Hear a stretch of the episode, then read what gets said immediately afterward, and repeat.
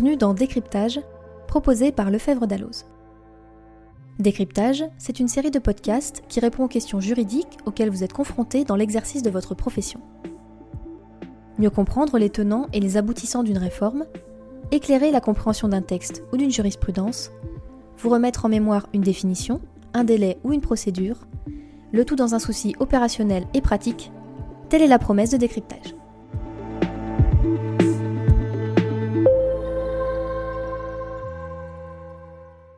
Lorsqu'une société choisit sa dénomination sociale, elle doit prendre un certain nombre de précautions, notamment pour éviter que des tiers ne se plaignent d'une atteinte à leurs droits. Maître Myriam Vitukevich-Seban nous fait part de ses recommandations pratiques avant de se décider. Tout d'abord, une brève définition de la dénomination sociale. Elle appartient à la grande famille des signes distinctifs que sont les marques, les noms commerciaux, mais également les noms de domaine.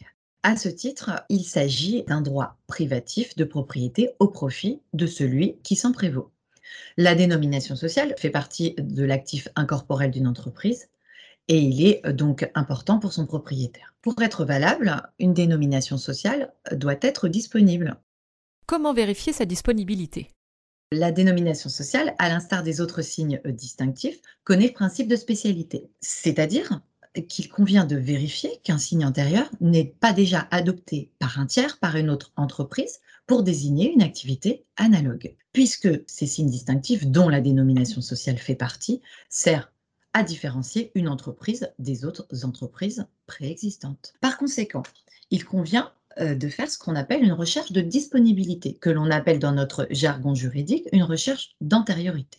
Comment se déroule cette recherche d'antériorité?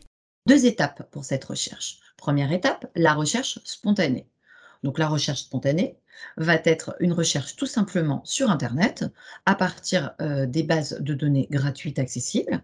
Donc en premier lieu, le site de l'INPI qui va permettre de vérifier l'ensemble des marques antérieures identiques dans le même domaine d'activité. La seconde étape et le second réflexe à avoir est d'aller vérifier auprès du site Infogreffe euh, le répertoire des noms commerciaux, des enseignes et des dénominations sociales euh, préexistantes. Cette étape spontanée est d'importance car elle permettra d'éliminer d'emblée les signes antérieurs déjà adoptés par d'autres entreprises. Elle permettra aussi de s'assurer de la disponibilité de noms de domaine, notamment en tapant sur une barre de recherche euh, Google euh, le signe envisagé. Vous saurez euh, rapidement si le nom de domaine est déjà enregistré et utilisé pour un site web actif. Si cette étape, cette première étape de, de, recherche spontanée est passée, il est vivement conseillé de passer à la seconde étape, qu'on peut qualifier de recherche approfondie qui consiste à commander auprès d'un prestataire professionnel, en premier lieu l'INPI, une recherche d'antériorité digne de ce nom, donc des signes similaires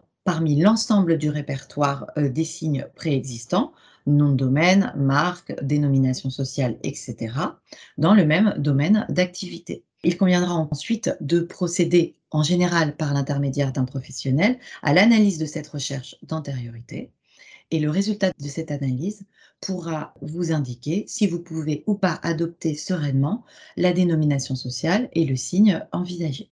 En conclusion, une fois ces étapes franchies, vous pourrez vous dire que vous aurez pris toutes les précautions d'usage pour adopter et exploiter sereinement votre dénomination sociale. Pour autant, il faut quand même garder en tête que ces recherches ne constituent jamais une garantie à 100% à l'encontre d'éventuelles revendications de tiers.